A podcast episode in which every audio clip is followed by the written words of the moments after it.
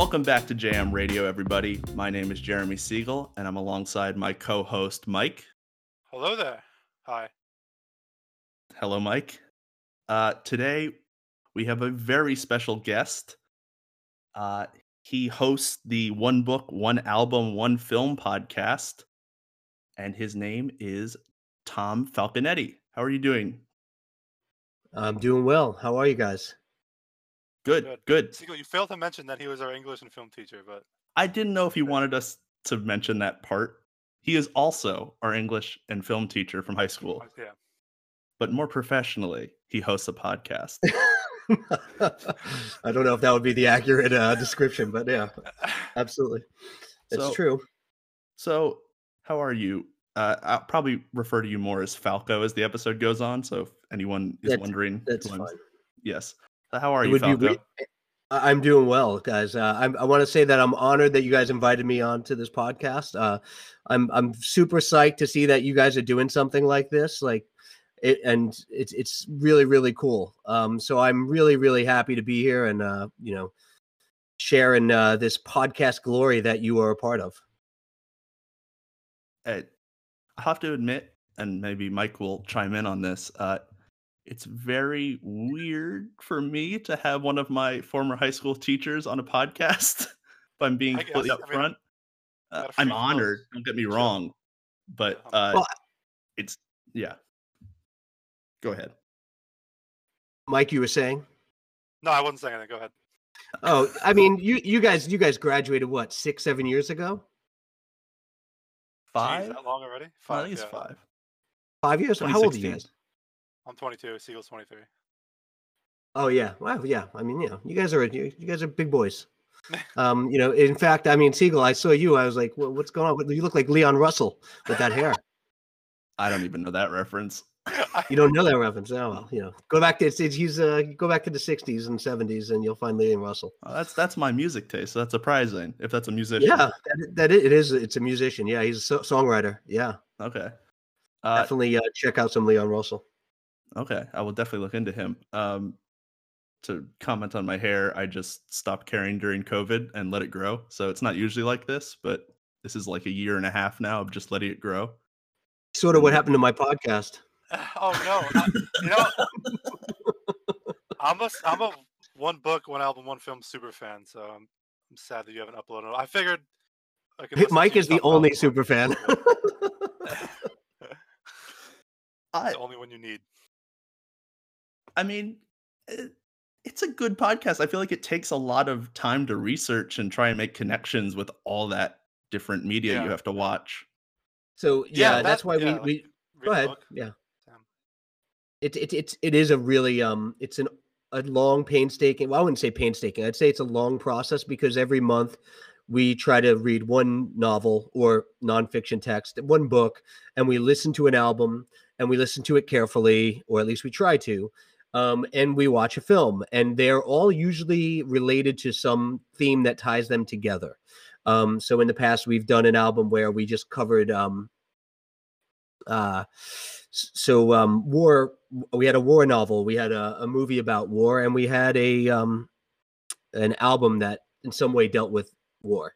And we try to keep it pretty close like that thematically um tied but it does it takes a while to read and and and listen carefully and and watch a film it, it's hard and then finding time where three other four people can all get a common time who all have children or three out of the four of us have children it's a really difficult um it's like a, it's it's sort of like a second job it's it's and we're not getting paid it's Neither are we we.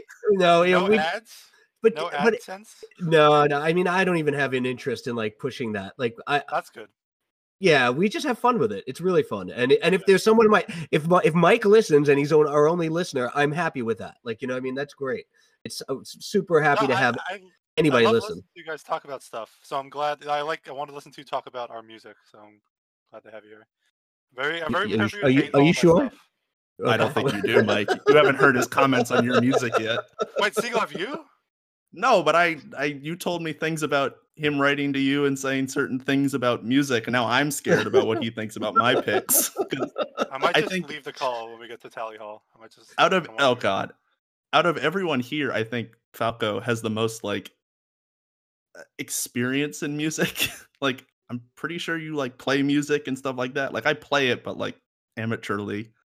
Um, oh, I, my my my musical ability is uh, really amateur, and um, but you know I do listen to like I spend a lot of time listening to music. I spend a lot of time buying records and a lot of money buying records. Um, yeah, I I mean uh, right now if you can see behind me, you probably can't really see, but there's a drum set behind me, and I'm sitting. My computer's resting on top of a piano, and there's a giant speaker on top of the piano, and I've got turntable and every all stereo equipment to my right, and I got guitars and basses and all sorts of crap. You'd think I was a lot more um, talented than I actually am. Um, but yeah, but I do technical headset, so you know yeah, it's professional. Have, I've got a few of these, yeah. Um, so, uh, well, but I just I spend a lot of time listening to music. Uh, I, I have a bit of a junkie in that sense. Okay, so speaking of music, these are what my lead-in questions were going to be. Uh, we asked our last guest and even our intro podcast was like, what's your musical journey? So you start when you're young, what were you listening to? And then as your years progressed, how has your music taste changed? And how would you describe okay. it? All right, I can. This might be a longer answer than you expect, or I don't know. So I started. usually figure is. like you know, as as a kid, um, as a really young kid, my parents really didn't have. Uh, they weren't musical in any sense, and they had very like you know, uh, as as the kids might say, basic bitch um, tendencies as far as listening to music.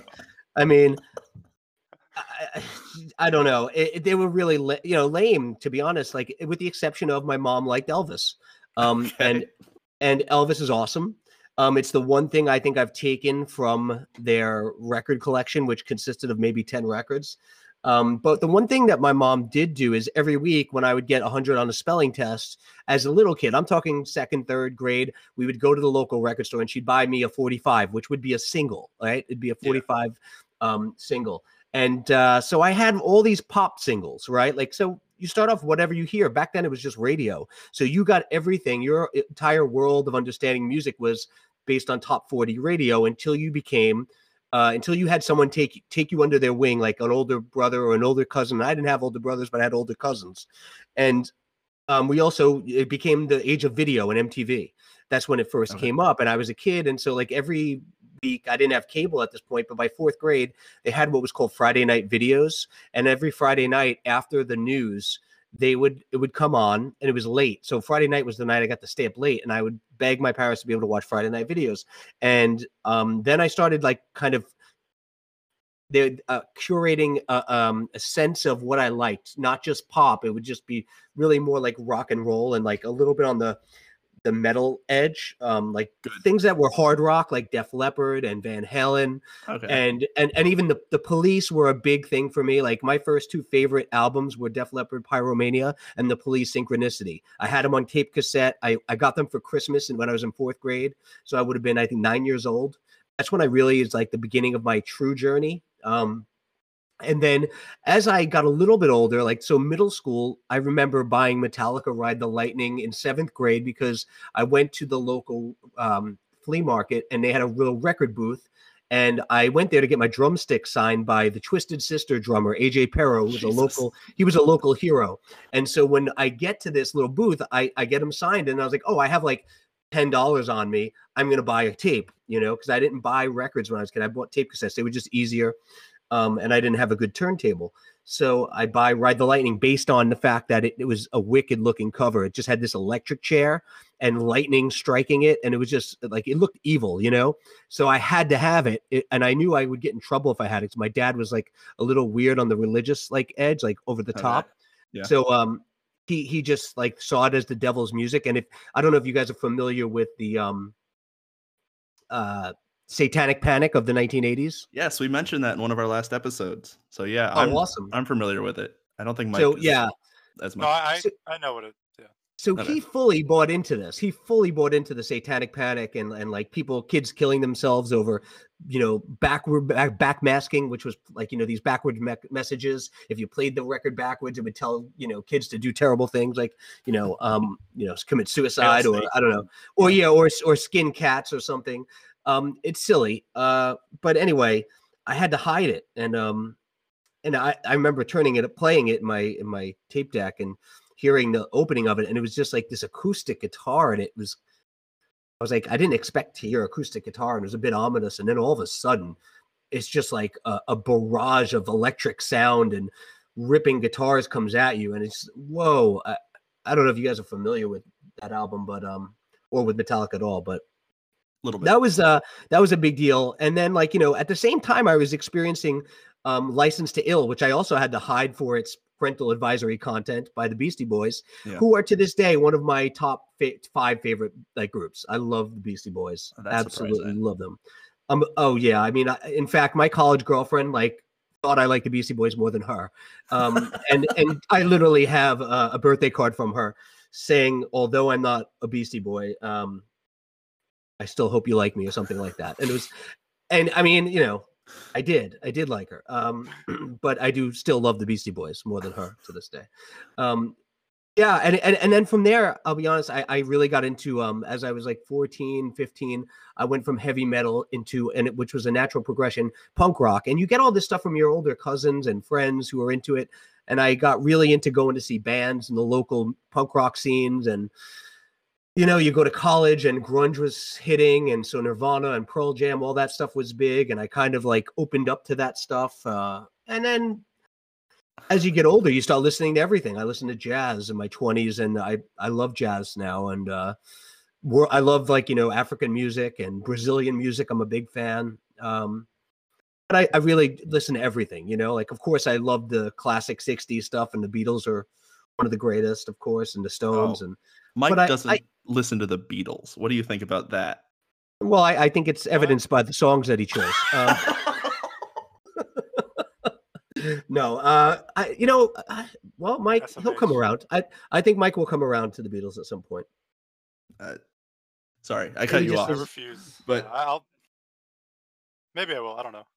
Like, why? Why wouldn't you listen to the Beatles? I I don't know. Like I don't. Maybe it's like a stigma of like popular stuff. I don't want to get into that people always just I- try and get me into, and just I get that. on principle. But I My- my- Whenever I listen to a song, I'm like, all right. I, I don't know. The, something we me and Siegel have talked about is I just like I don't really know a lot about the like behind the scenes of music, so I, I don't like appreciate stuff like I don't know instrumentals and guitar solos. We've had this running thing about guitar solos. I just like when when there's a guitar solo, I'm like, all right, I don't get why that's cool, but like I guess wow. All right. Yeah, I, I tried to explain to Mike that I think you would appreciate guitar solos more if you just understood their complexities, that like the stuff that goes into it, and in the moment, I it's mean, like, but, it's re- it, it replaces the the the singing in the song, and it takes front stage, and then it goes back to the singing. It, it ta- makes a break in the song, and it I creates. get does that. it- I- I, I get it takes a lot to like do, but I feel like things like sometimes things are like take a lot of work, but I still don't. It's still not like aesthetically pleasing to me. I don't know. That's So, what I feel about Um, uh, yeah, I always, I always, I don't, I wouldn't say that like you need to understand the complexity of it or play guitar or anything like that. I would just say that like from my, I, whenever I hear guitar solos, like from what I can remember is like listening like Jimi Hendrix as a kid or something. Who like if you're gonna think about guitar solos, why wouldn't you go to Hendrix first I think Um, Hendrix is pretty cool. I like some of those. yeah, I mean, but when he plays a guitar solo, like you feel it in your body, you feel it. It's like a, a visceral response that you have, and I don't think you need to know anything about guitar. It just it's uh, it moves you. If it doesn't move you, Mike, um, and I don't know. I don't know what to say. Uh, maybe you're a little guitar numb. I'm not I, sure. might- I think it might be. I mean, I Maybe I, you're comfortably numb. I'm not sure. Speaking of a great guitar solo, Hey, speaking that's of one of the greatest guitar solos. this- That's That what this is- conversation started that from. Yeah. yeah that song i said is one of the great and mike's like ah guitar solos are overrated i'm like it's like the greatest guitar solo of all time you're Yeah, calling it course. overrated Our Yeah, our musical journeys are vastly different. Mine is like the Final Fantasy soundtrack, and talking about the Beatles, so I guess that's why. the- It's gonna- it's amount gonna of be video so game soundtracks that yeah, there are a lot of video game songs in this playlist. so Make sure to not have Falconetti on those future episodes. But you know, oh, video games. Uh, I have a, I have I have such an ongoing battle with the video games because like you know with my son it's like it's like obsessed and anyway it's Anyway. it's, they drive me crazy. you you have a bring it way back. You have a very worldly taste now, so you you dive into everything music. Yeah, you know that's what happens though when you're younger. Your your vision is much more narrow. But the beauty of what what happens is when you for you guys, you have the world at your fingertips, and you grew up that way pretty much. Like I, I had to like we you to to try new music at my age. You had to be willing to put your money where your mouth is or where your ears are. Like you you couldn't just try stuff. You either got what your friends had because you could tape it off of them, or you just like I'm not going to risk um, you know, uh, you know, my only my ten dollar allowance on buying some um, random Fela Kuti record from Africa, like because no one thinks it's cool, and I'm not gonna like think I'm not gonna try to do that, like and and and sample and just hope that it's good. You bought the stuff that you knew you were into. Um, and every once in a while, you bought it uh, something you knew you were into just based on the cover because maybe you didn't hear it, but you knew what kind of music it was, and you said, "Screw it, I'll buy it." Um, Falcon, but yeah, that's the difference. Now, what? You reminded me of something. I'm glad I want to bring it up. Uh, Okay. Siegel's least favorite song on this playlist is by Oh. uh, William Onyeabor. You know that? Wait, that's not on this playlist. I mean, It's it's, not- on like w- way deeper into Yeah. the into the year.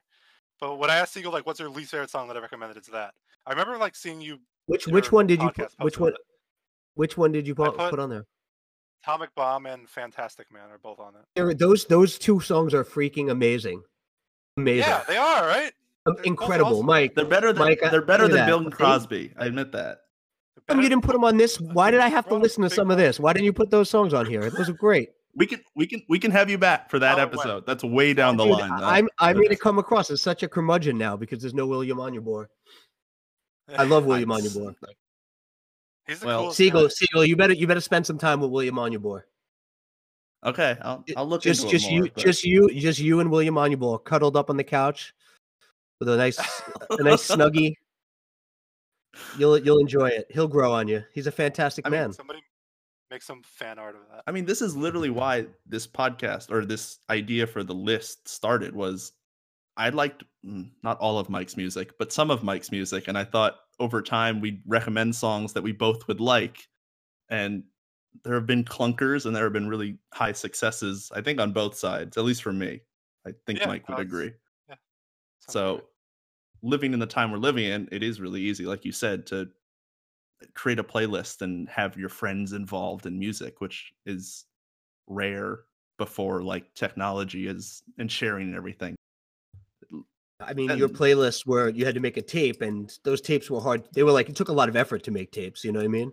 Yeah. Compared to now, like you didn't just drag stuff into a playlist. You you had to physically sit there and tape it and set it up at the right spot. And sometimes you couldn't find it. You taped the song off the radio, and you'd sit by the radio and listen to the radio all day, waiting to hear your freaking song. You think that's funny? That's what we did. You sat there. You would sit there and wait to hear your song, like, and then you, as soon as you knew it was coming up, you'd be like, "Oh!" And there, like, you know, if they announced it, you're like, "Oh, hit record." And sometimes you'd catch it, but you'd miss the first two, like, you know, guitar chords because, like, you didn't realize it at first. Oof. Um, Which so you'd always have something that was incomplete. Spotify. Oh, Spotify's great. Spotify's amazing, yeah. Yeah. It, for certain things, yeah. So let's just get right into the week then. Uh week four, uh week four playlist. I forget the title, and it's a horrible podcasting mistake that I didn't write the title of this week down. Wish you were here in Chicken Town. Oh yes, Oh, I wish you were here. I wish know. you were here in Chicken Town. That's that's a good. I like that title, guys. Yeah. I try I the names of the podcast and the playlist are exactly the same. So if you ever want to go back and listen to the, a podcast or a playlist, they're all uh, synchronous. I guess is the right term. Uh, I, I'm scared to speak when there's an English teacher in the chat because I know I'm horrible with uh, diction and I'll screw up. It's a podcast. He's not going to grade it. No, you're not getting graded. I still I'm only going to critique the songs. okay, so let's start. The first song that I suggested was "Follow My Feet" by the Unlikely Candidates from 2013. Um, my first note on this song is that it should uh, a cover band for this song should be the Unlikely Canadians. Sorry, I said, are they are they British? Are are the un- I don't know. That's a You don't bad. know? I didn't write that down. Damn, No. I, I punched a hole in your research. Finally, I was able to. Uh, no, I, I don't know. Actually, no. If they're the Unlikely candidates are British. I don't think they are. I'm gonna say I don't think. They're actually I- one of the only bands to like our tweets though, and our Instagram posts. So shout out to the unlikely candidates for actually Oh, liking. Oh, these guys stuff. are these guys are following this podcast. They're not following it. They're just liking our stuff. So Falco, Oh. be easy on them because they might be able to come on the podcast one day. Don't critique them Well- too hard. Are you sure you want them on the But- podcast? okay okay i look this band's really interesting because this is their first ep and it sounds like like americana pop i guess is the best way to kind of phrase it whereas their later stuff is like electric dance like they've evolved to like this very weird edm band so i think this is a good song uh it, it's a simple verse uh, uh verse chorus form like there's nothing special about it but it's a good song to just okay i see him shaking his head what do you think falco I mean, that there is Uh, nothing special about it, I guess, right? Yeah, that's the problem. That's the problem. though. Uh, you know, I mean, it, it's got like this big anthemic chorus, and the one, like what I thought was the vocals, I was not a fan of. Um, it's it. I, my notes are that it's it's a bad Coldplay, and Coldplay is already bad. So like, I I, I really I just, just feel described like like half a single songs. yeah that, that, that hurts Probably. um so that was that was kind of where i was with this one um his it's like his accent and the cadence is very like poppy and too poppy for me and that's just a preference thing. It seems very uh of the i guess of the moment in like a bad indie way to, in my mind. Okay. Um the way like I, I hate the cadence of it like the way he sings the vocals uh, um just bother me. And and that's where like you know it begins and ends when i hear this song uh so i'm trying i'm trying to remember like i didn't note anything about the lyrics but i remember something in the song's lyrics that wasn't all that um wonderful either but like on some of these songs i will do some quoting um but this one yeah That's Good. I, I this one i didn't i'm gonna be honest i didn't like it i didn't love it at all okay It- How many of the songs in this week do you feel like that about? More than half. Um, that would be a generous. Uh, uh, yeah, yeah, that would be a, a kind way. i know of- he's gonna he's gonna like pink floyd so that's fine as long as he likes He's pink probably Floyd. heard it already. fine um, i count that um the lyrics on this this song where it's like a uh, struggling between uh, like what is life good or evil kind of like the protagonist struggles but just like going along with it kind of just like i don't know just moving along but fine Oh, is that what it is meant by "follow my feet"? Okay. yeah just like the just keep going I guess Mike- like it's a spring it in a storm seemed- is a similar meaning. We'll go to that next. oh mike what do you think about this song because i'm interested What do I think just- about this song? same just like general tangent Do I uh like I don't hate it as much as Falconetti did. Like I could I'd listen to the song like driving in my car once. okay it's well Like fine. That's respectable, I guess. Yeah. I'm, Oh, can I'm we talk so about- scared. I can't wait to talk about Spring and Storm. this is one of Mike's favorite songs of like all time. Yeah. so, I- Mike, what's your next song? I'm, Okay, I'm- I'm I'm nervous about talking about the song for a multitude of reasons. One, because there's like s- like a I could probably have my own episode about this one song because there's a lot to say. Um, I think Mike, Mike, I think you should start talking about it. I'm nervous. Uh, the other reason is because I'm nervous that you hate it. I mean, What? just Why admitted nervous? that, so. Listen, it, it doesn't matter. It It's doesn't just matter 'cause what I think. daggers to my heart. Okay, so Wait. first, like Tally Hall is one of my favorite bands. They like this cult following uh, rock band from Michigan. Um, this is like their first uh, like big album, uh, Marvin's Mechanical. Whoa, I messed it up. Marvin's Marvelous Mechanical Museum. Um, Spring in a Storm is like maybe this is like a shoe in for my number one this week. It's one of their higher regarded songs. Um, I like wanna. I was debating whether I want to dive into the lyrics or not. I like have saved myself from looking into the lyrics from this for a while, and I did a little bit for this podcast because I, I don't. I like to have my own interpretation, but it's like I don't know. I, I like to think it's about um, struggling with questions of like existentialism and also uh, like making art through that. Is my interpretation. Um, there are a few. I like. I've listened to the the few demos of this song a lot. Um, the, the Mr. Moon tells about the sky part is like totally different in the first demo. Um, like the totally meaning is total meaning has changed. I know in like in the like published recording, it's like I it's the the line is like Mr. Moon tell us about the sky, and then um, it's like kids talking to this like playful like moon character, and uh, they they basically are asking like what happens like when you die, and the moon goes tells them like oh, you like go back to whatever was like not this, but um so like just I'm just running wild right now. I can't even follow my train of thought. It's okay. Um yeah. So, So- like what? I was just gonna say it seems. I thought you were done there, so I was gonna say No, so no, no, I- now rip it apart. No, no, Uh, no, no. I'm not I, well, I didn't even get to like make the thought. I was just Okay, okay. I got nervous and I stopped. But hold on, Mr. Moon tells what was I saying?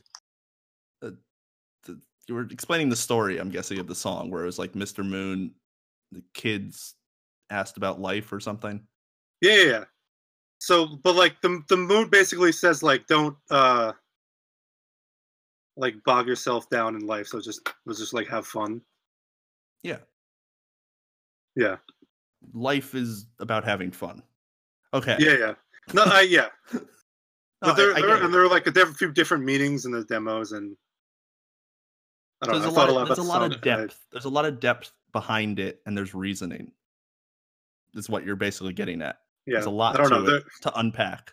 I could like probably go through every verse and hopefully say something better than how I constructed that. Uh, Let's Uh, So Mike, you've that. lived with this. You've lived Yeah. with this song for a while, right? Yeah, I, Yeah, I've been on. Tally Hall for like as long as I was in college until now. Right, right. So you you know you have an emotional connection to the song, and like you have experiences probably wrapped around the song, tied into it. So it's like a very different. Are you about to like experience me. ruin it? No, I mean I, I can't ruin your memories of this song and your love of this band and your emotional ties to it. So I hope that doesn't that, that shouldn't even be a question. Oh my god, Um, the sun in my room. This is making me more nervous. Okay. Maybe maybe it's the storm springing from the song. Um, Play pretend, Siegel- my friend. Lose myself Siegel, in the what sun. S- Siegel, what do you have to say about this song? I'm curious. Uh, okay, so this is one of the bands that Mike showed me a long time ago, like right after we got out of high school, and I started to like wonder if I liked Mike Mike's music because I like this band because they're so unique and different than like They're like the Beatles for nerds. basically. Um, I do like the song. I like the aesthetic opening with like the thunder and like I like that kind of like Yeah, I didn't even talk about that. and the, the storytelling aspect of song telling like that's i like this band just like as much as i like uh uh big and life after death and all that whole album because it's like the storytelling aspects in those songs and he has like the rain and stuff like that in the background was- i like i know Yeah, that really- connection is like very far off but that's what i think of i see falco's face going like what the fuck are you I wasn't talking able to do the song justice. I just want to talk about this the Mr. Moon part because it's just constantly running through my head. but i like this song falco what did you think Um, my first impression, uh, well, I looked up a little bit. They're an Ann Arbor band. They Yeah. formed around 2002. They were in college. Um, Yeah. Yeah. Um, my first impression was it sounds like a tampon commercial. what does that mean? It could be it could be a song that's used in a tampon commercial. That's what it sounded like to me. Um, so I, I went to the lyrics and I was just like, one time I tried to sing about spring in a storm. You know how that goes. Blah blah blah blah blah. I forgot about the blah blah blahs. What? All right. So, like, what the hell is that? That was my Are you question. asking me? Uh, No, I mean not, it's rhetorical. I mean, I just don't get it. Like that. I could mean, probably just- answer. Oh, really? All right. What is? What do you want? Want to answer? Go for it. Well, I mean, I I think it's saying like I'm trying I'm trying to sing a song and the person's like, oh, blah blah blah, whatever. You sing a song and then they're they go into like, oh, this is why we sing songs. Yeah, I mean, it just didn't work for me lyrically in in the That's- in the yeah, song. and then it goes then it goes on like you know a little bit of an ellipsis i'm skipping over some and it's like won't you please stop complaining i'm playing a song and then i had my own response that said i can't stop it's terrible He came prepared with jokes to the I- lyrics. I, I i was like yeah i was like out on this one man. I, I didn't like this one. Oh, I feel I feel bad for i i Mike. hate i hate I, hate- yeah I, I, I, thought didn't I had this hope this might like win this week, but I guess not.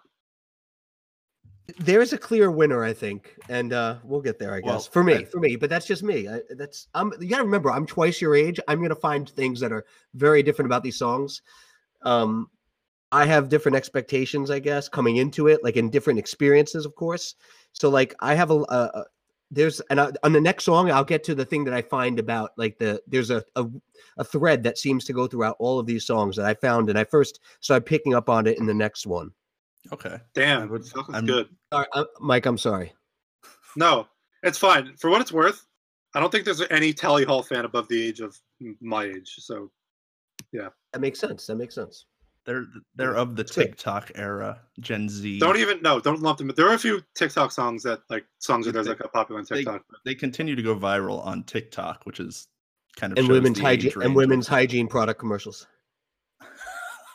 I love that you came with jokes written down for the reviews. I'm gonna start doing that. It's just so random. Yeah.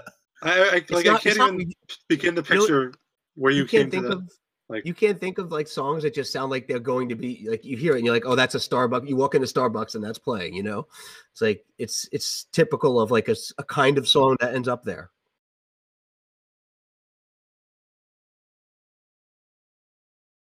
No, but that's also one of my favorite kinds of like music.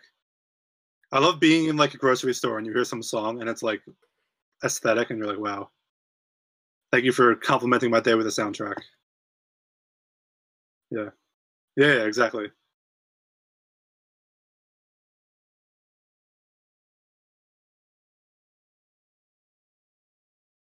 Yeah, I mean, you guys are talking about Pink Floyd and the Beatles, and my music is like POV. You just got dumped and you're listening to Clairo in the bathroom or something. see see I, Mike Mike just spoke a different language I don't even know Yeah, what said. exactly.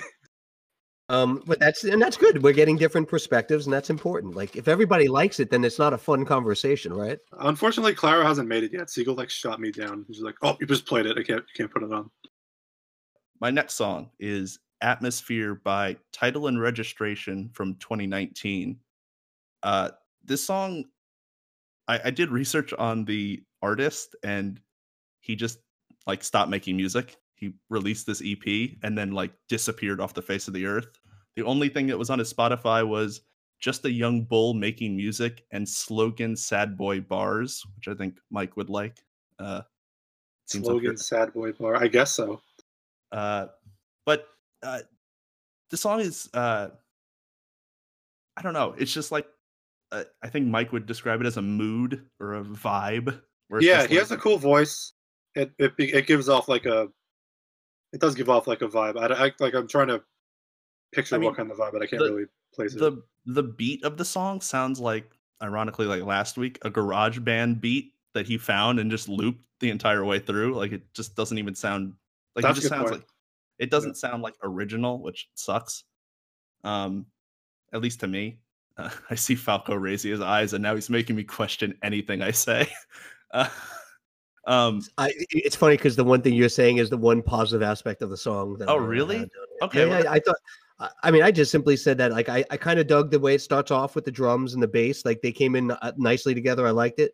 Um, then the keys come in, and then there's the vocals, which really ruins the song for me because the vocals uh, are just again. This is what I in all three of these first song, three songs, and then I see in a lot of these songs. It's these whiny, like the whiny 2000 like or to Yeah. to the present vocals that you get in a lot of like bad indie songs. Um, and that's what I heard in this. Like I, I, I- thought it was better than the first two songs, but I, I didn't. uh, And I, musically, it was better, but like the, the vocals killed it for me. I, I couldn't take the vocal. Well, it's funny because I think a lot of problems I have with Mike's songs when I like find a problem with his songs is I'm the, the king of whiny whiny. vocals. Yeah, I'm the king yeah, of he- whiny. Mike. l- I, Yeah, kn- there's there's one later in the list that's like uh the Wingnut Dishwasher Union song where it's just like oh yeah, I couldn't oh, boy. stand it. I, I thought you liked stand that song, Siegel. What? What? it. Well, we'll get to it, but the whininess in that song is like off the chart. like That's where yeah, that's like where it's like a build up up to the Wingnuts. Yeah, everybody's the- building up to to the- the Wingnut song. For what it's the worth, I don't love that song that much anyway. It's- at this point, It's so. the climax to to whininess. Um, the one thing I want to bring up with this song is like I do with every song that has brass, it has brass. I think brass should be in Oh. more music. Oh, I did like the trumpet. See, I like I like the music Yeah. in this like enough. I did like the trumpet in here. Yeah. Uh, I also wrote in my notes that it, I don't like the snare drum sound because it sounds too round. Where it's like you, you don't get that pop like with the snare drum. It sounded like very like almost like a tom tom or like the I forget the big one that sits there on the Floor, floor. floor that's called the Floor- floor tom. Floor tom. It sits on the floor. It's, it's the floor tom. Yeah, yeah. Oh god, my dad's gonna make fun of me. He was a drummer, so he's gonna Oh, rip me apart for that. So, so you know, like I guess I think like what you hear is the snare drum. It's got like like almost like someone laid a paper bag over it. Like it deadens the sound. It doesn't give as much Yeah. of the um the sort of uh Punch. that snare that you're supposed to hear. Yeah, so it yeah it deadened it like you said. Mhm. So I was like, eh, it, I think it needed more pop. But Or cowbell. Ugh. okay, I didn't know if Mike was going to get that. and I was I- scared. all, I, all, all I know is that from like I just Oh, know that please. because it's a reference. oh, what is it from, Mike? Wait, we're going to stop is- the is podcast. From, Have you ever seen What it? is it from? is it something from SNL? Or Yes. No? Yeah. Yes. Okay. Okay, that's good. all I. I don't know what exactly. Christopher Walken says it. Go watch it after this. You should watch it Yeah. after this. It's funny. No, I'm gonna listen to Spring and Storm again after this. That's all I'm gonna do. That's Mike's comfort song, and you've ruined it. Uh, No. um, okay, so Mike, what is your next song? Oh, this is a whiny song. Uh, the boy who blocked his own shot by Brand New. Mhm. Uh, I found this on like an emo playlist, I think. Yeah, I don't know. It's it just kind of goes hand in hand with Twin Signs of Mattress, which is like ne- it's not next to it uh, after, but I think it's about some like breakup or something, uh, like every emo song is, and I don't know, whiny vocals. Not much else to say. I I looked into this band, and So, uh, so Mike, you like it, right? This song, Yep. like a year ago, I really liked it. Now I'm kind of whatever on it. But What about you, Siegel? Uh, uh, I I mean, I'd usually like like 2000s punk or emo, but this kind of fell flat for me. I'd rather listen to like Abandoning Sun, uh, Taking Back Sunday. Take Back Sunday, Taking Back Sunday. Ta- It's Taking Back. It's. Taking What's Back that? Sunday. Taking Back Sunday is of the Back there's so same. They're of the same time and of the same place. They're both Long Island bands. Yeah, I mean, so it definitely sounds. Wait, like Falco, do you know Brand New? Do you know I about do. them? Do. Um, I it, there's a I- there's a yeah. funny. I have a funny story. There's like a funny story. I don't know if I should share it. I won't. I won't share particular names. But the lead singer had a crush on one of your teacher's older sisters and and followed her around and stalked her in high school. I won't say who. though, What? because that- What? Yes, yes, yes, yes. So it's a great story. Great story. Anyway, they were a Long Island band. They they supposedly were part of the Long Island punk scene Hot before they be before they became brand new. Um, and brand new is like this is a, from a well-known album. I think it's from The Devil and God or something or at my door or something like that. That's the I album. think that's it. Yeah. I think that's the title or close to it. Um, my take on this band, and I've, I've looked into this band and I've heard the song before. And th- this this album is no, this is from Deja Entendu. Oh That's yeah. what this is from. yes. This yes. is from the next, uh, like that was the a- album after the one I just cited, and this one it got a lot of attention uh, when it came out, and I've heard about it a lot on podcasts. So when I first came, this band first came into my attention, I went and listened to this album, and I absolutely thought it sucked. And and and so basically, Oh, what so you've heard this before is, too? That's I have, and what so what this band is is in my mind third wave wuss emo. Um, when I say third wave, is that because emo started back in the '80s. yeah, with the um, you had ba- Ramones. Yeah. No, no, no. The Ramones, No? Ramones started in the '70s, and they w- and they were punk rock. Oh, emo okay. is emo is more emotional punk rock that came out of like DC, um, bands like Rites of Spring, um, out of the from bands that started on the Dischord label out of Washington D.C. Um, also, like there's like um, early bands out of Texas, like Mineral, and um, these are bands that started off Dag Nasty. That was another Dischord band that was emo punk, and they were emo punk. And then emo became like a thing where it was more of like an aesthetic and more of um and not so much an a sound, but more of an attitude. And it became like anything that sounded whiny. And by the time you got to the late '90s, early early 2000s, that's what we get. We get like second wave emo would be like kind of um like Sunny Day Real Estate. I don't know if you guys are familiar with that band. Uh, no. Or um, or even maybe uh, I guess you can consider Jawbreaker like a mid '90s band. But once you get to about 2000, you get things like Dashboard Confessional. Yeah. And and and a and band like Brand New. Um, and so this this one, like you know, I can see the appeal of this song. To be honest with you, like this isn't a terrible song. Um, this is a decent one. I overall I do not like this band at all, but this isn't a terrible song. Uh, I don't love it, but I can get it. Like um, uh, I, I you know, it, what what's what's it's funny because like he went from like I guess part of the Long Island hardcore scene and and kind of went more in like the emo uh, direction, and uh, this became you know like I, I think they're not as good as a band like Taking Back Sunday. Taking Back Sunday has some appeal to me because they're kind of fun. Like they have pretty energetic, up tempo yeah. songs that really kind of rock in some ways. Like they're cool. Um, like they have an emo sound and and lyrically they're very emo. Um, and there's plenty to make fun of with it. But you know what? I can listen to Taking Back, Back Sunday. I can't listen to Brand New. Um, yeah, okay. not a huge what, fan. What do you think of like? Because I think the same bands that came out of that era are like my Chemical Romance, I guess, is sort of that era, and Green yeah. Day. If you consider Green Day no, emo, Green Day came out when I was in college and even in high school. Yeah, nineties. Green Day were making records. So, so I love early. I love the early. I love early Green Day. I would know. Er, I would say Green Day doesn't really. I wouldn't call them emo. I'd just call them kind of like pop punk. Okay. Maybe they they become more emo as they get older. I guess I don't know, but but you know, because early Green Day is punk rock. Green Day. Oh, I'm introduced to Green Day uh, through American Idiot. But so at that scene, at that point, they're like emo. I'm pretty sure. Are you familiar with the Dookie album? Yeah, no, I, I know. All, I've gone back and listened to all the older stuff, but remember, I'm I was born in '97, so like right. when I was coming into consciousness, that's yeah. when I started listening to music. That was like that was my first CD was American Idiot by Green Day. That's cool. So yeah, that's cool. Yeah my um, my buddy. So they uh, definitely my, formed me. I think my, my buddy's putting together a tour with them and Weezer. Um, he's they're they're on his. uh He's like part of his like the management company they that manage those bands, or at least they manage Weezer. And I know they're putting together this Hello Mega tour. Hella Mega, it's called wow. Hella Mega. It's supposed to go on in stadiums across the country this summer. It was going to be last summer, then COVID hit, and uh, so like it's um it's a big show with like Weezer and Green Day and maybe Fall Out Boy or something. It's all good. See, you don't like uh, Fall Out Boy?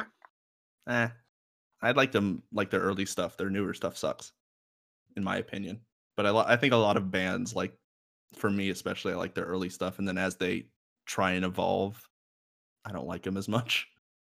Um, I just got the tail end of Green Day and like their last good album, and then I went back and listened to their other stuff, and their earlier stuff's much better. Um, but anyway, Mike, this was your song. Uh, so you liked this song at one point, and you've kind I, of tailed I off. Guess. I don't know. It's like too kind of when I listen to it now, it just feels generic. But okay, and fine. Falco, I mean, you're pretty much I'm, on the other I'm, side. It, yeah. I, I don't I don't I don't love it, but I don't hate it. Okay, it's okay. I'm pretty I, can see, I, I, I, can I can see the appeal. Like I could see like a bunch of young teenage girls, like which is the fan base for this band, loving this oh, song. Yeah. I can see that, you know, and you know whatever, it's fine. Well, apparently, when I was looking them up, apparently, like you said, uh, Falco, they were very like they were seen as an important band for the third phase, as you called it, like emo third scene, wave, yeah. third wave, sorry, emo scene, and they get placed along with bands that like Taking Back Sunday and My Chemical Romance. But one thing that I found interesting was one of their huge influences, and they've gone on record saying this a lot, is the Stone Roses. I'm mm-hmm. just like, it's just I don't hear that connection, but maybe it's just because I'm. Uh, I love the Stone Roses. I love that album. Yeah, they're great. They are great. Yeah, there's a there's one song on here that I recommend to Mike that he probably just blew past because he's like, I don't like this. It's not normal, uh, or it's not my style. But Which one? I don't. I, it's the best song on that album. I forget what it is now because I didn't. I don't have it in front of It's me. hard. It's just hard keeping track of so many songs. Like I'll listen to a song you recommend, and it's like, do I want to keep listening to it or no? And then I just move on. Yeah, I'm creating a second What- list now as we. Go. What I do is I listen to the songs more when I just listen to the playlist on shuffle, which is kind of Okay. weird. Yeah. Especially when it gets so big, where there's like 700 songs in it by the end. But yeah, the- there's 732 songs in this playlist, so it's a lot. Um, but anyway, let's go on to the next one. I can't wait for Falco's opinion of this because this is right in your wheelhouse of music, time wise. Uh, Someday We'll Know by the New Radicals, 1998. I don't remember how I found this song, but it's I it's simple in like the lyrics are just about like the big uh, heartbreak and how they relate to like the world's biggest mysteries and stuff like that like whatever happened to amelia earhart who holds the stars up in the sky is true love just once in a lifetime did the captain of the titanic cry? I'm not saying it's like uh complex in anything but it it has this upbeat upbeat sound mixed with like sort of whiny i guess if you can call it whiny which is the theme I think Falco said earlier. Uh, lyric lyrical takes. Week of whiny. heartbreak. Is this the week of whiny? Yeah. Actually, well, Uh, we have a week of angst. It's not. That's The whiny week of wingnuts. oh, Jesus. I can't wait till his takes on a wingnut, whatever the hell the rest of that name is. Uh, but I, the one thing I want to say. I'm excited for the Kai Dream song. That's, oh, Jesus Christ, no. that's gonna be interesting. Uh, uh, the one thing I want to say about this uh, record, the picture of the record is one of my favorites because it's just him wearing a bucket hat, and he made bucket hats big in the '90s. Like that was his thing, the singer. And so I demand we bring back bucket hats, like the hats you wear when you go fishing. If people don't know what that terminology is, but like that was his. That's that's what his look was. center? Why are I- I feet don't- the biggest thing on the album cover? because it's it's a it's a 90s thing where you know how like skateboarders did fisheye lens it's a fisheye lens shot that's why it looks bigger um but yeah i mean uh, the other thing about this band is they, they they're a one album wonder band which i've never heard of they're not a one hit wonder one album wonder they have one Two? album Cool. Two studio Cool. albums. really Yeah. but, yeah, but i'm saying that only one was like had charted Oh, okay. Yeah. yeah, Yeah. yeah. This so, album so had two two singles on it that were big yes. I was And just gonna so, say so they're a one album wonder, which I'm like, I've never heard of that term, but that's how people describe them. Right. Um, and they just had a reunion. They played uh You Get What You Give for the Joe Biden inauguration. Uh they did a Oh. live I I know, and it was weird because that song I think is on this list later down too. Uh but Inauguration. inauguration, I can't speak.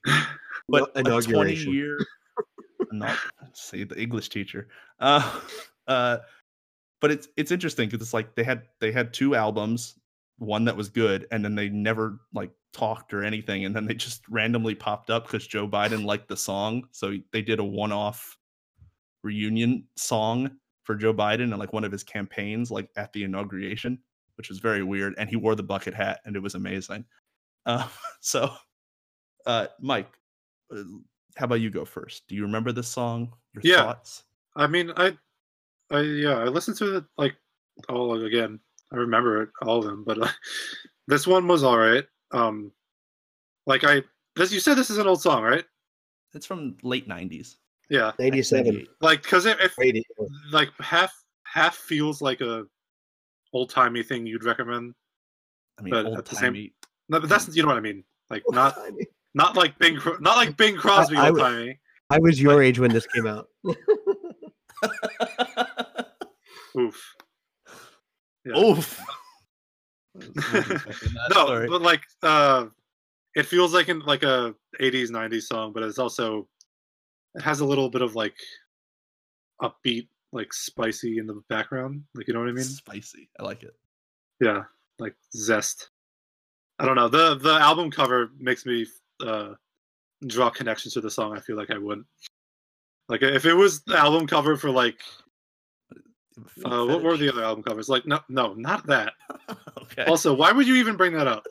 The the album cover for like the Stick song or the doll song, like I feel like I would uh not like this as much and not appreciate that part of the song more. I don't know. I have a thing for Okay. album covers too. That's yeah, the song's all right. It's a uh, fine. Okay. Falco, what, what do you Every think? song on this playlist is either fine or It's- amazing. Yeah. It's funny. It's funny because this song uh, brought me back. Like I remember this album, and I never listened to the New Radicals at the time, but I certainly remember this. Um, this such such st- a stylized photograph of him on the album cover, um, and his big cool feet. But um, you know, to be honest with you, like it's like you said, they had two s- singles on this. One made it to 38 on the charts in the U.S., uh, 36, and then the other one uh, didn't chart in the U.S. It only charted in the U.K. Um, or this song actually charted only in the UK. Um, to me, this this this song sounds like yacht rock. Um, and I'm there was so I I realized that's the reason why I there was a reason why I didn't listen to this band when I was 23 years old. Um, I, this was not anything I would ever be into. Um, Okay. yeah, I didn't love it. Um, and I was hoping like, What's- what's oh, it's from the '90s. Yacht rock is like, um, yeah, yacht rock is like sort of like from the '80s, and like all of those, uh, you know, often you'd sing like Billy Ocean or Michael McDonald singing from a yacht, or uh, Oh, you know, okay. bring me a higher love. Eh, they're just like you know, kind of lame. Okay. Yeah, and John, what is it? John Waite, I think, is one of them.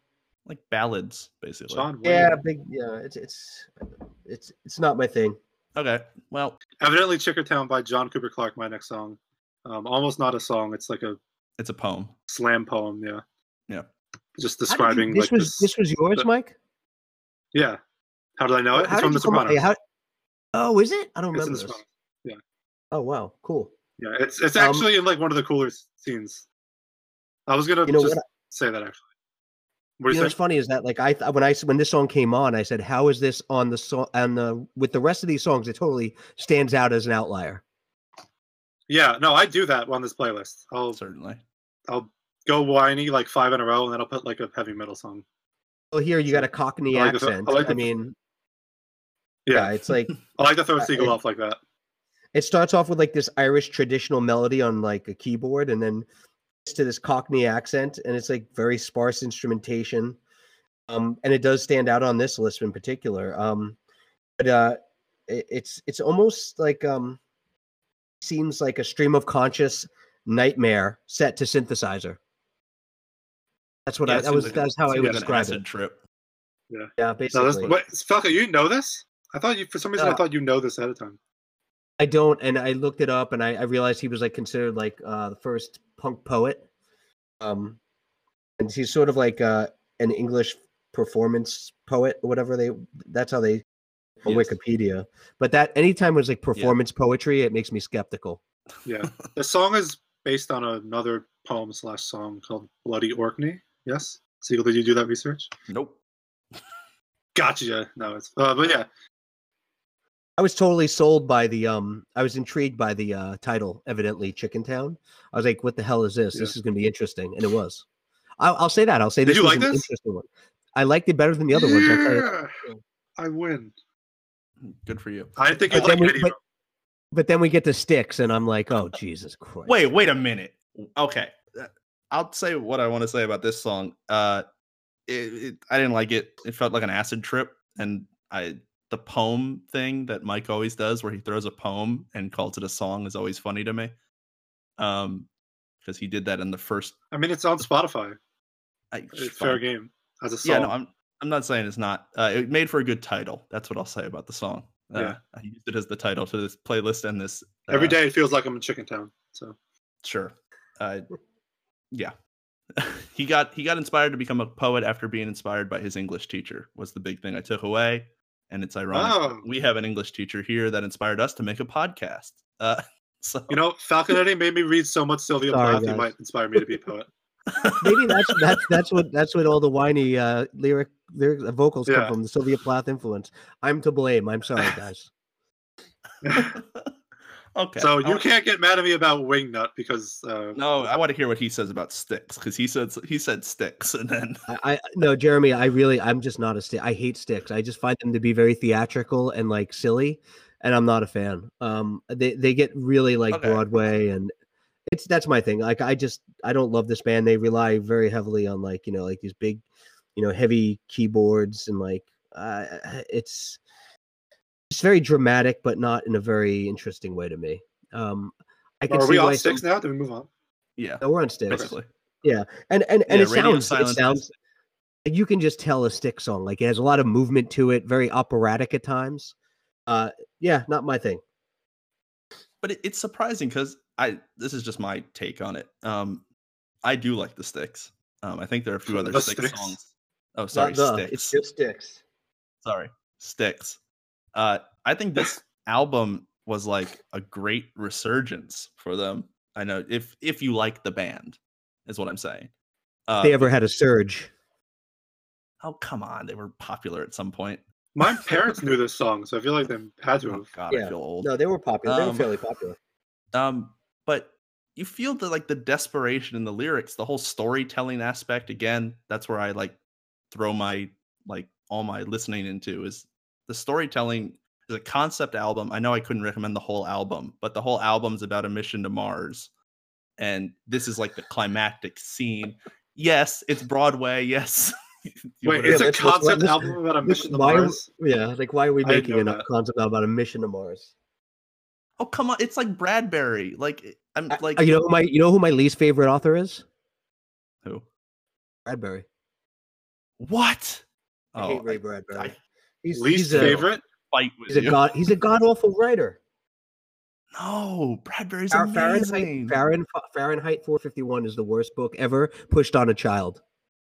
Ugh, I I agree. I think you should be older when you read it to understand the concepts more. But the, the real, it's not. It's it's hits, it hits you over the head with the concepts. That book. It's Oh he's too God. obvious. That's the problem. He's not subtle enough. What if Falco replaced me on this podcast and I just made a TikTok account? I feel like that's the, uh, the most logical course of. Falco's did- so much more fitted for talking about Siegel, talking with Siegel about music, and I just want to talk about like Oh, I want to go on a tangent now about Gen why Bradbury is like my favorite author or one of them. Oh, you like Vonnegut, so I'm fine with that. You like Vonnegut. We you taught us do like Vonnegut, I do. so I we can agree on that at least. Yeah, that's Um, all right. A lot of people like Bradbury. I just don't. Yeah. Okay, it's it's fair, but I It's all. It's all It's taste. like one that's of- all it is. Yeah. No, I know, but like one of this is gonna get deep for a second. One of my dreams, if I ever got into like screenwriting or filmmaking, is to make the Illustrated Man, where with all the CGI capabilities now, to have like the moving tattoos and then zoom in and then like have the short stories told. I think that could be a really cool concept. I know they made one in like the '60s, but it wasn't very You're, good. giving, you're giving away your idea, Siegel. People are gonna be jumping on this, stealing I your mean, ideas. it's a it's a public proper uh, not public but i mean someone owns the rights i know that because someone tried to make it a few years ago anyway Yeah, they're gonna take your stylistic um, choices though. it's fine I, the 30 people that listen to this i don't think are going to be like ah aha finally I'm taking notes now. okay so you don't like Styx mike you're indifferent about Styx yeah. Um, I mean, yeah, I'm I'm indifferent about Styx. Yeah, I'm- okay well let's just move on then mike what's your next song oh God, I'm like the the next like, not the next two, but like after this, this one and the two after that, I'm so afraid. I'm just I feel like I'm gonna I'm gonna be like on the on the defense, especially for the last one. But okay, but twin size mattress by the front bottoms. This is our first appearance of the front bottoms on this playlist. yes This is the first song by them I recommended. yes That's surprising to me for some reason. Um, yeah, but I, like I said, this kind of reminds me of the boy who blocked his own shot. Um, it has that very like front bottomsy vibe where it's talking about just like friends being around doing fun stuff, but also this theme of like uh, I think this is about like dealing with a friend who's struggling with an addiction or something. When I looked into it, yes yeah. So that's you know what it is, but I don't know. This song I like the song a lot. Then I heard it was on TikTok a little bit, it and I listened to it more and more, and then I generally didn't like it as much now. but I don't know. I think this is like a fine song. I don't know why. Falcon I'm sure, has a laundry list of things wrong with it. but Falco, you wanna wanna chime in? I, I mean, I just again, you probably annoying hate the front bottoms overall. You probably right, first let's start. Let's start with the group's name, the front bottoms. Is that a reference to a jock strap or something? What is that supposed to be? This? I, I just it's just play on words. I don't think it's that deep. I think it's about Front- like tits.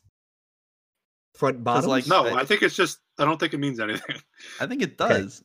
So I've I've actually listened to this band. Someone put them in my music league, so uh can explain that another time. But someone had submitted a song by this band. Um, we do this. We have this league where we submit songs every week to with a category. We have to listen to the playlist and vote on it every week. And someone used a front bottom song once. Um, it, Which one? I think- Do you remember? I don't remember. I, I know I didn't like it, but this I one. Right. So the thing about this is it's it's it's it's typical of that um like lo-fi annoying sort of obnoxious vocal like again and it's the fast talking vocals with the instrumentation building up like it's the talky thing that he does and i feel like that's been done and and it's only done really well by two bands that i've seen do it and that would be the mountain goats and uh, Whoa, uh, like the Mountain Goats. Whoa, the mountain goats. and andrew jackson jihad so those two Oh, bands I think, JJ, yeah AJJ. I Oh. think those two bands those two you're on the wrong week, deal with. dude. You don't hate my music. You're just on the wrong week. Uh, those are two those are two bands that do what he's trying to do here much better. That's what that's all I was gonna say, really. Um, that's all. Bunch of AJJ and Mountain Goats on the rest of this year's playlist. Unfortunately, that you're on this Oh, week. that's oh, that's AJJ. I didn't. I thought that was just the name of them. I No, just- they so- like so- totally changed their name. Yeah. Okay.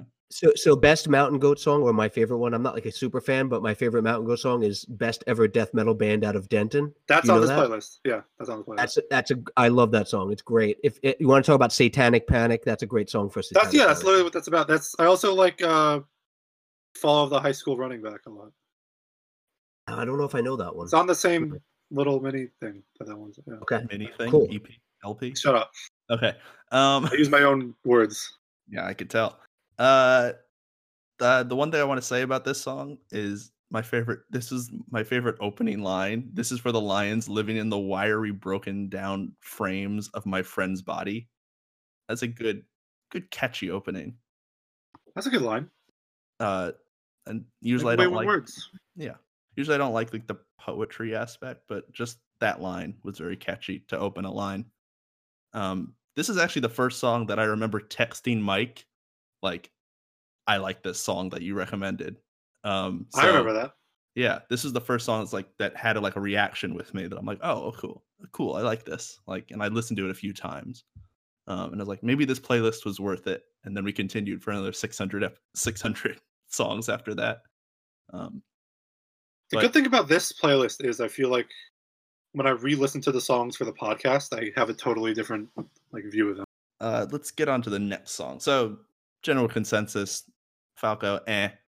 Mike, Pretty much, eh, maybe a little bit better than that. But same, eh. Uh, Well, But- see, I remember you See- liked this song a lot, but I guess you yeah, just over point- listened. Yeah. To each their Okay. own, though. We're talking about Yeah, yeah, that's we're talking about, exactly. talking about the front bottoms, right? yeah, we're just like Yeah. Closing it off. Oh God, we're still like not that far. yeah, I know. That's what I'm saying. Let's go to the next one. Uh, Yeah. "Wish You Were Here," Pink Floyd, 1975. Uh, the 324th greatest song of all time, according to Rolling Stone. Uh, I'd put it higher, but that's personal preference.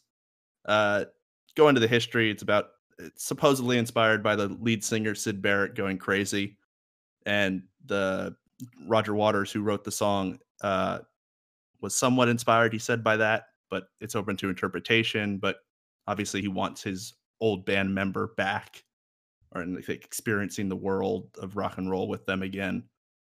Uh, similar to like "Shine On You Crazy Diamond," which is all about uh, Syd Barrett, uh, and that's like a like a thirty minute song in all like eight parts. So that's not on this list. Uh, but this is like one of my favorite songs of all time. I'm a Pink Floyd guy. Uh, that's my dad's fault, uh, but he raised me on Pink Floyd.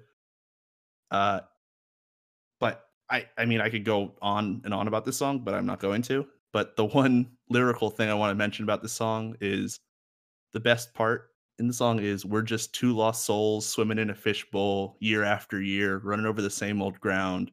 what have we found? The same old fears. Wish you were here, which is the chorus, which he belts.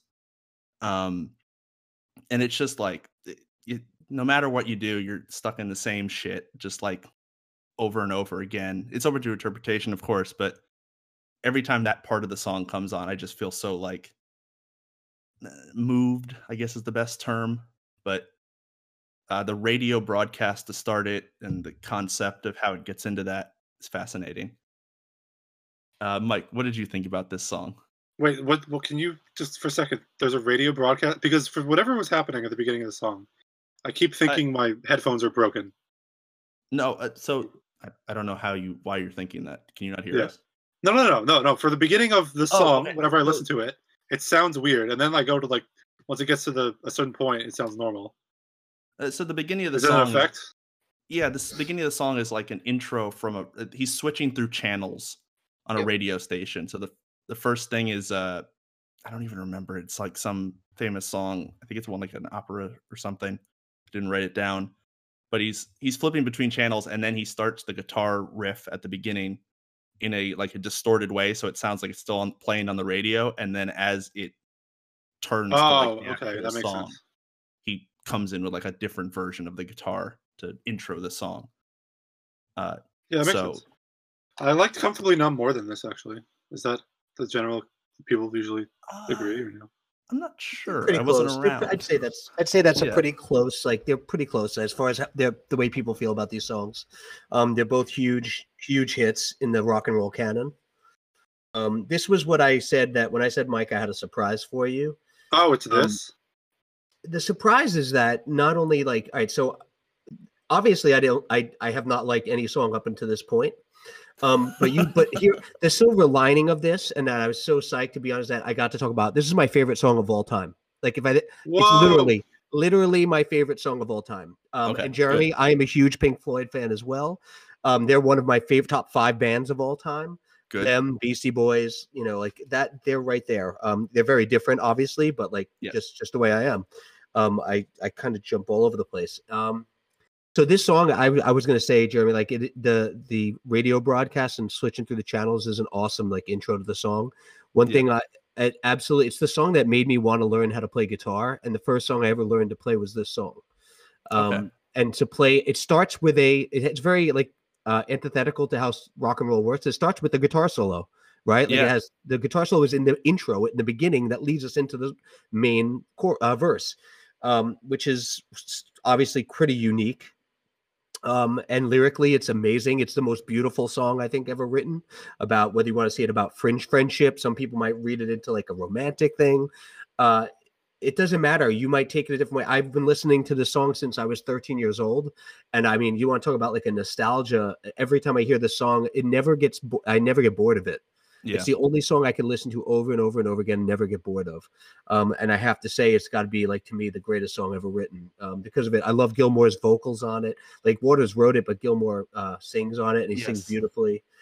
Uh, The twelve string guitar is awesome. I love everything about this song. Um, and this album, "Wish You Were Here," is like probably my second favorite Pink Floyd album. What's your first? Um, my Is first is Animals. Okay. Okay. That's respectable. I love I love animals. I think it's like a total like musical journey and trip. I love it. Um, Yeah. eh, yeah, it's probably it's not like the most popular, but it's up there for people. yeah, we say. know we know who's winning uh this week then probably. Um Mike What does that what, what does that mean? uh Well, did you make a top five? You did, right? did you Okay. make it top 5 I, songs? did, I, I I I didn't. I made a top one. Well, Okay. then we definitely know who's winning this week cuz that's my number 1 too. I will admit that. That wish you were Okay, here. so yeah, I can just one write that down now. Siegel has Okay. another one.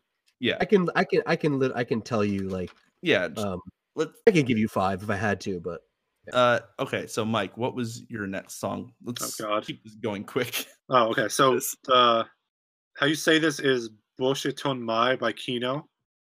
Yes. Uh, Kino is a band that formed in like Soviet Russia, I think, in like the Yes. eighties. Soviet Russia yeah. in the 80s.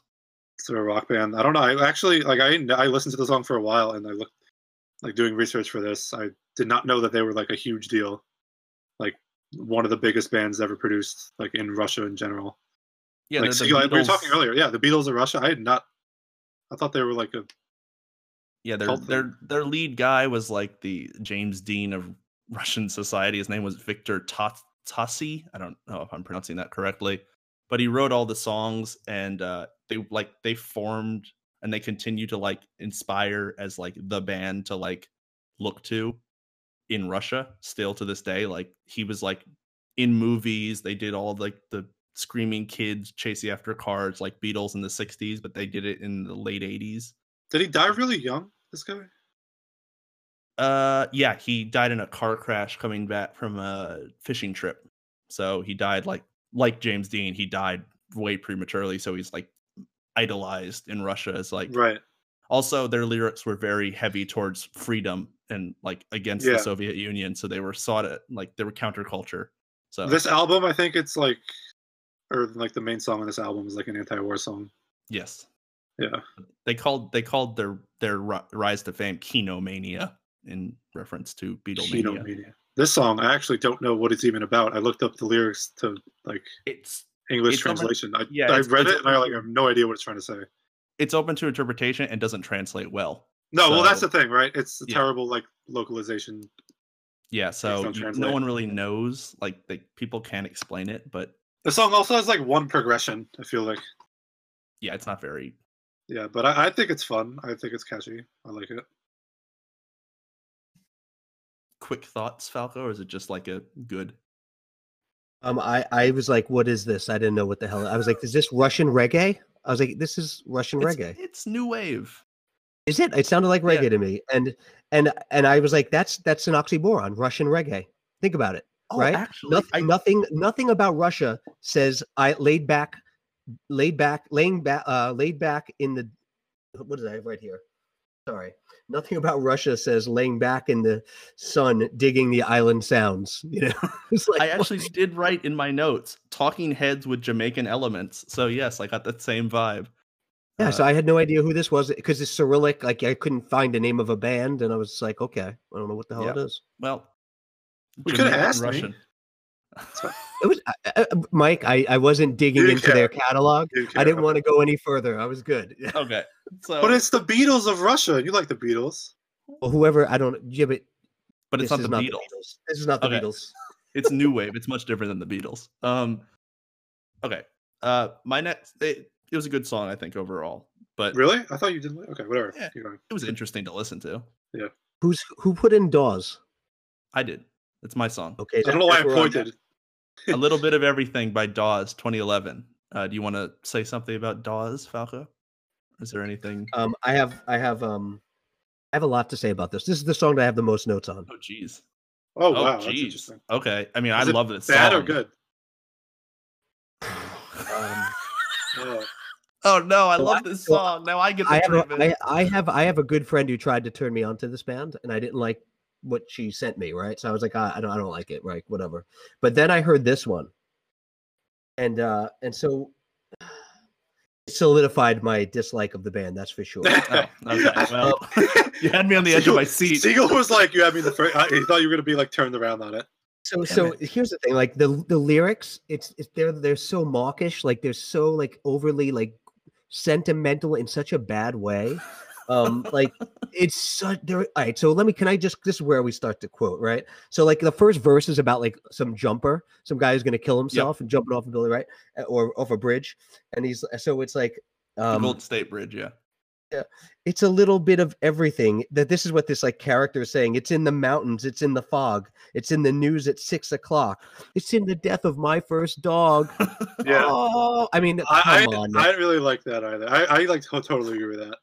So wait so wait it gets so then like my automatic response like i don't know if you guys know who denis leary is the actor comedian Wait, uh, I literally, I don't know. Never mind. Yeah, I know who he is. Yeah. So, so back in the early '90s, he had this comedy album called "No Cure for Cancer," and at one point, he's talking about whiny, like just people whining about about stuff, and he's like, "Life is hard. Get a helmet." And that's literally what this like seemed like to me. Like, Falco, I'll tell you about something something about Denis Leary after we finish recording. Oh Jesus. Okay, and and then so then then the, there's one verse that's worse. Like I don't even know. I stopped after like another one. Then I heard um it's there's about the old guy at the buffet. It's an old Yep. man. So th- there's a verse about it. This is people. If you're not, if you've never heard the song, just listen to this. One of the verses is about an old man at a buffet line, and he says it's in the biscuits and beans. I mean, literally, and then he goes on the list. I didn't even write the rest of it down because it made me a little nauseous. So it, it- he goes on to list all the food that he likes, and I was just like, "These, So this is pile on the nash, mashed potatoes and an extra Oh! chicken wing. I'm giving a little bit of everything. That was freaking so bad. Oh my god, it's the worst lyrical. Wait, stuff. hold on, the Falco. Can you make a bottom five? I think that would be more interesting. Totally, I got it. I got it. This is number. This is the worst. This is number one. What? This is Hate it. worse than Alone Hate Together by Kai Dreams. You hate this go. more than that? That's I amazing. I'm so I happy. hated it.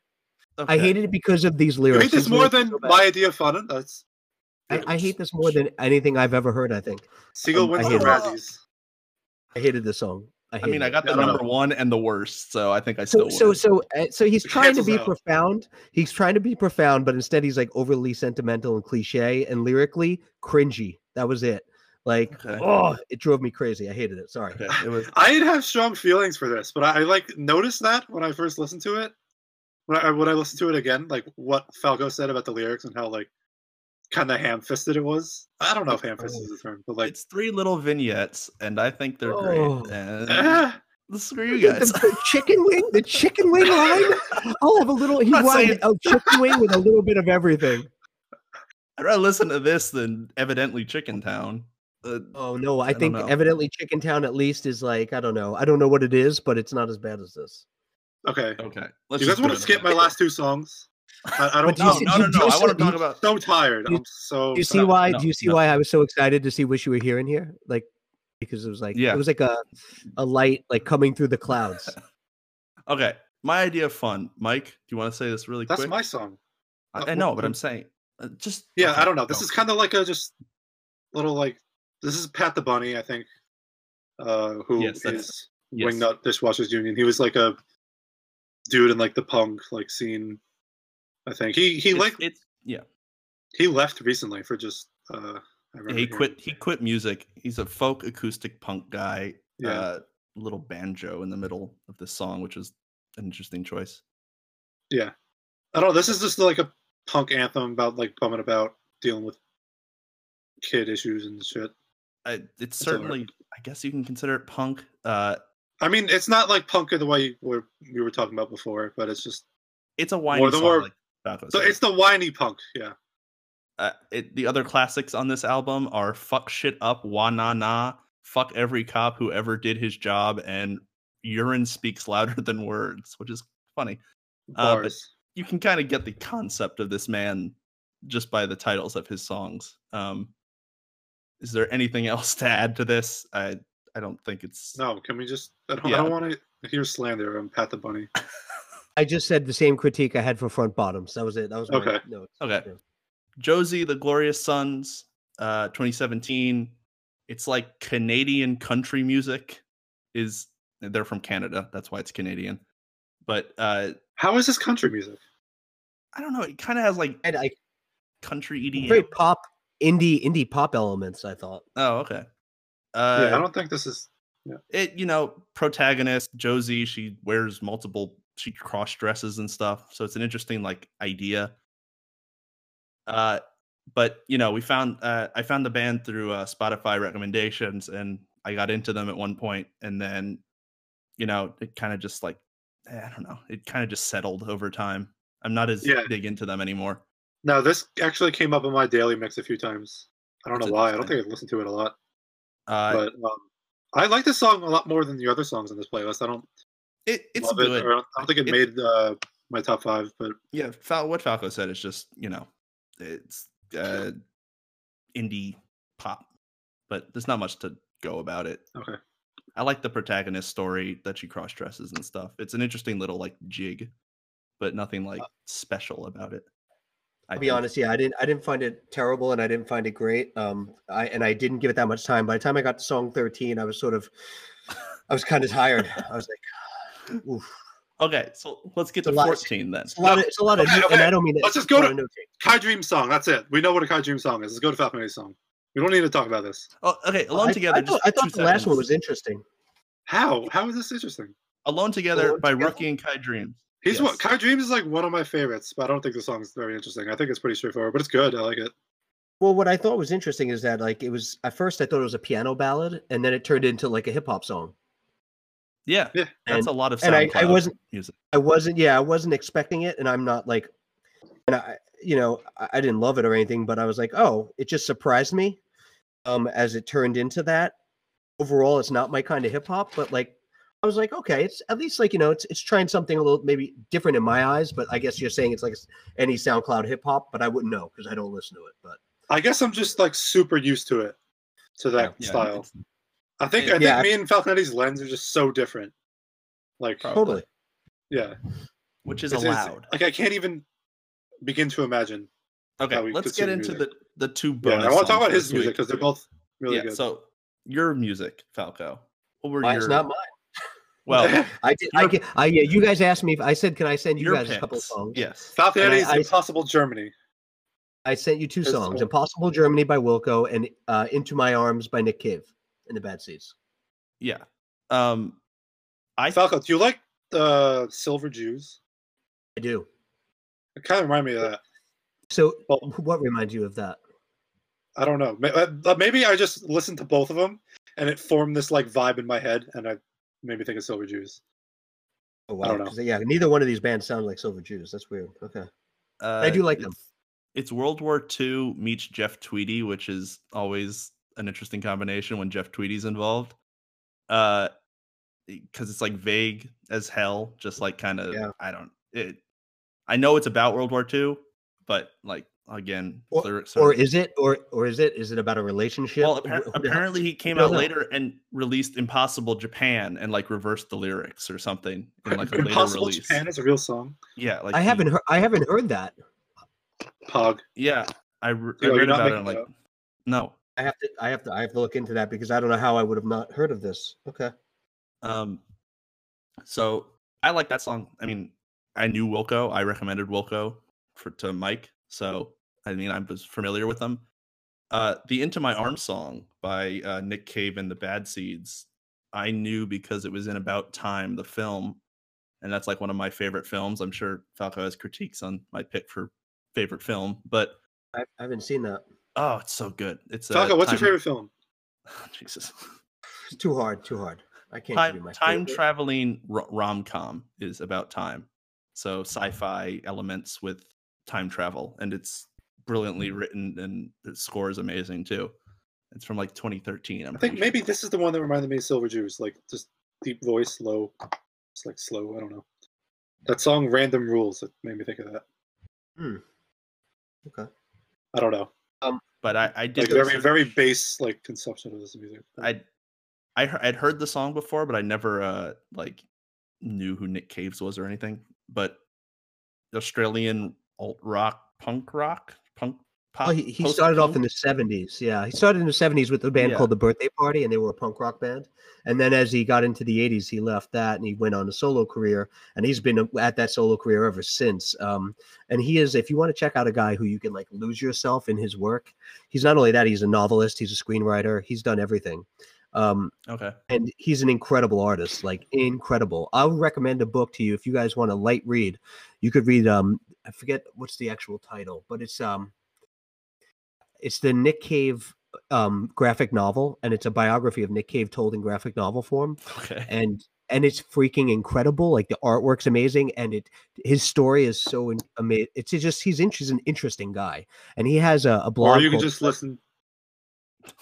You can just listen to the podcast that you made all about Nick Cave. There's a whole episode about it, right? That's right. I, that was my episode where I chose everything was Nick Cave. So I had an, the that novel, that graphic novel. I had um, an album by Nick Cave, and I also had uh, his his most recent album, and I had um, a movie that he wrote. damn So, um, that was our episode. So, but the point is, he is like an, a, a real interesting artist. Whether you like him or not, like you want to understand like uh, the creative mind. He's an interesting guy to study, and this is a song that it's about a guy who sort of almost finds, um, almost finds God in in in, a, in his love for a woman. Like it's a really interesting, really beautifully written song, and it's just him and a piano. It's great. yeah it's a, it's a really big ballad like uh like you said dicon uh di- it's the dichotomy. Oh God, I'm scared to use big words around you. Dichotomy, yeah, you said it. It's Of his beliefs and like his love interests, beliefs are like intermingling, and like he has to decide what is worth it.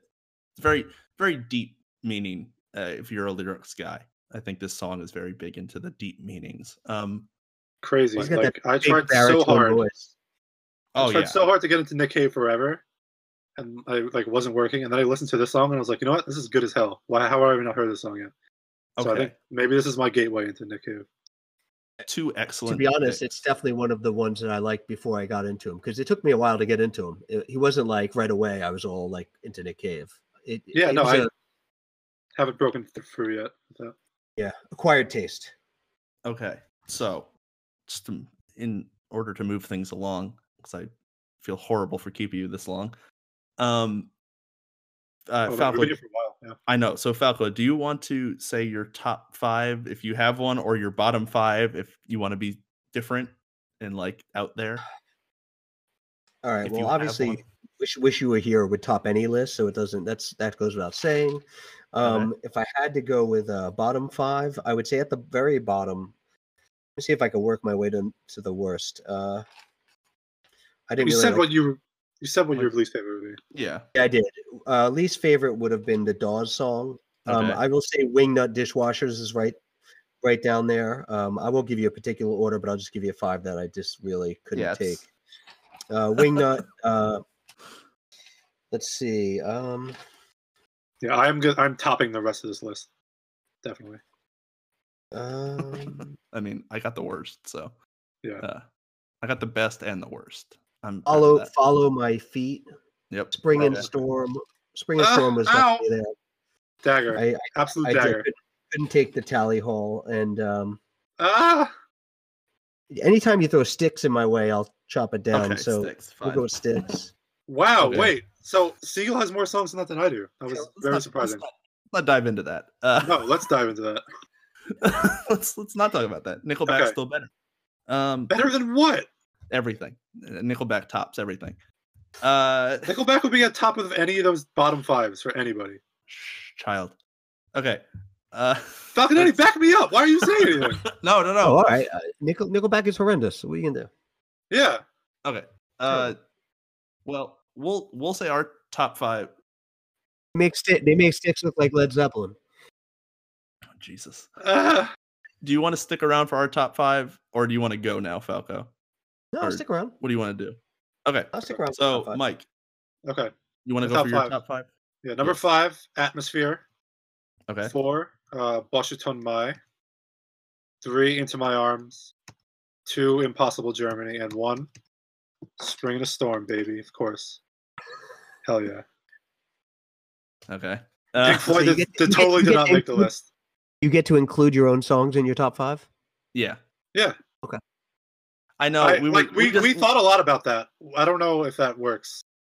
Um, but I think like so far it's been a good uh, distribution of my songs and Siegel songs that I've been putting on. but I've been winning mostly. You have to admit that. Yeah. Overall, I've been Yeah, no, you- You're trying to. Especially this week, you're up three one. so yeah, yeah. We're keeping score of like how many people like who gets the best song each week. So, So, I guess he wins this week. Since we're including Falco's songs, that was a discussion we had. Um, five is "Spring in a Storm." I had I still like that song. Four is "Into My Arms." Three is a little bit of everything, and I know Falco hates me for that. Two is "Radio Silence" by Styx, and one is "Wish You Were Here" by Pink Floyd. So, uh, although we differ in some aspects, uh, overall we still hit "Wish You Were Here" as the best song, which That's Means- that's all that's important. If we use Falco as the as the as a competitor in this week, No, yeah, I feel like the guest should be competitive. So yeah, you win. so Whatever. "Wish You Were Here" wins again, Yeah. or "I. Win Again" is the top song, um, which I'm happy about. Um, only one week one. Well, don't worry, Kai Dreams is coming up, so you definitely win that probably because you recommend four songs by the same artist. So you stacked the odds against me How is that stocking the odds? Because I'm probably gonna have to pick one of those Kai Dream songs in the top five, so he's probably gonna win. Anyway, that's next week actually, so stick around for that.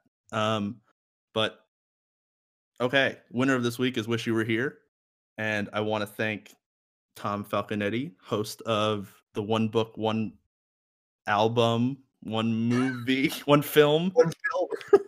one book, one album, one film podcast, which you can also You go. can Yes, you can go listen Yeah, to it. can search listen it to up. that. Yeah.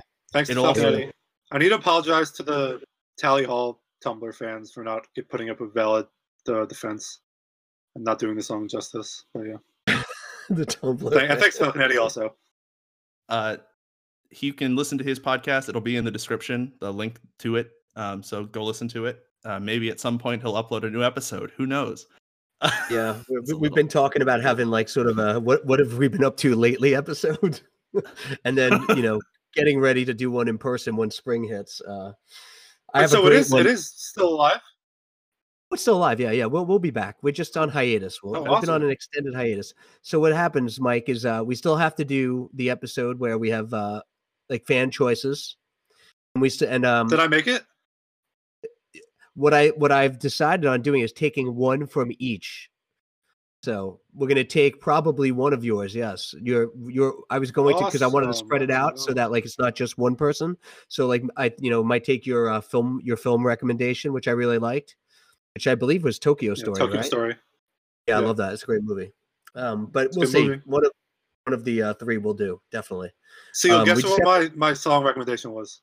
what Sportsman. oh good i actually love that song yeah, that inspired this playlist was that song it's my um, favorite song ever. But uh, yeah, we got to anyway. do that. I want to do a I want to do an all baseball episode in the spring. yes yes So like the whole episode will be around baseball somehow. I actually think there's like no good baseball movie besides Monday. Like I hate like all of the baseball movies. Bull Durham. Oh, Bull Durham's amazing. yeah Bull Durham's amazing Bull Durham and How can you just Dreams. call Dawes like corny and then say Bull Durham's amazing? It is. It is. How is There's Bull Durham taste, there's corny? taste there Bull Durham I, is I just funny. I don't know. yeah Is it? Susan Sarandon's pretty sexy in that movie. Come on, oh jesus Christ. What? great movie. Didn't expect that. Uh, um. So yes, thank you, Tom Falconetti, for being on the podcast again. Uh, if you care to follow us on all social media, we are at JM Radio Podcast. The link to next week's ep- uh, playlist will be in the description and on all of our Instagram, TikTok, whatever the hell else we're on. And rate and review us, share us with your friends. Thank you so much again, Falconetti or Falco. Guys, it's been a pleasure. Absolute. Yeah, Uh, thank you, blast. Carmen Falco. It's been dope. And Thanks for uh, having me. You got some listening to do. Yeah. Oh, should, we should have Falco said it or whatever. It's fine. You want to say our, our exiting line? You got some listening to do? Hey, Yeah. Go ahead. people, you got some listening to do. There we go. Okay. Yeah, baby. Thank you.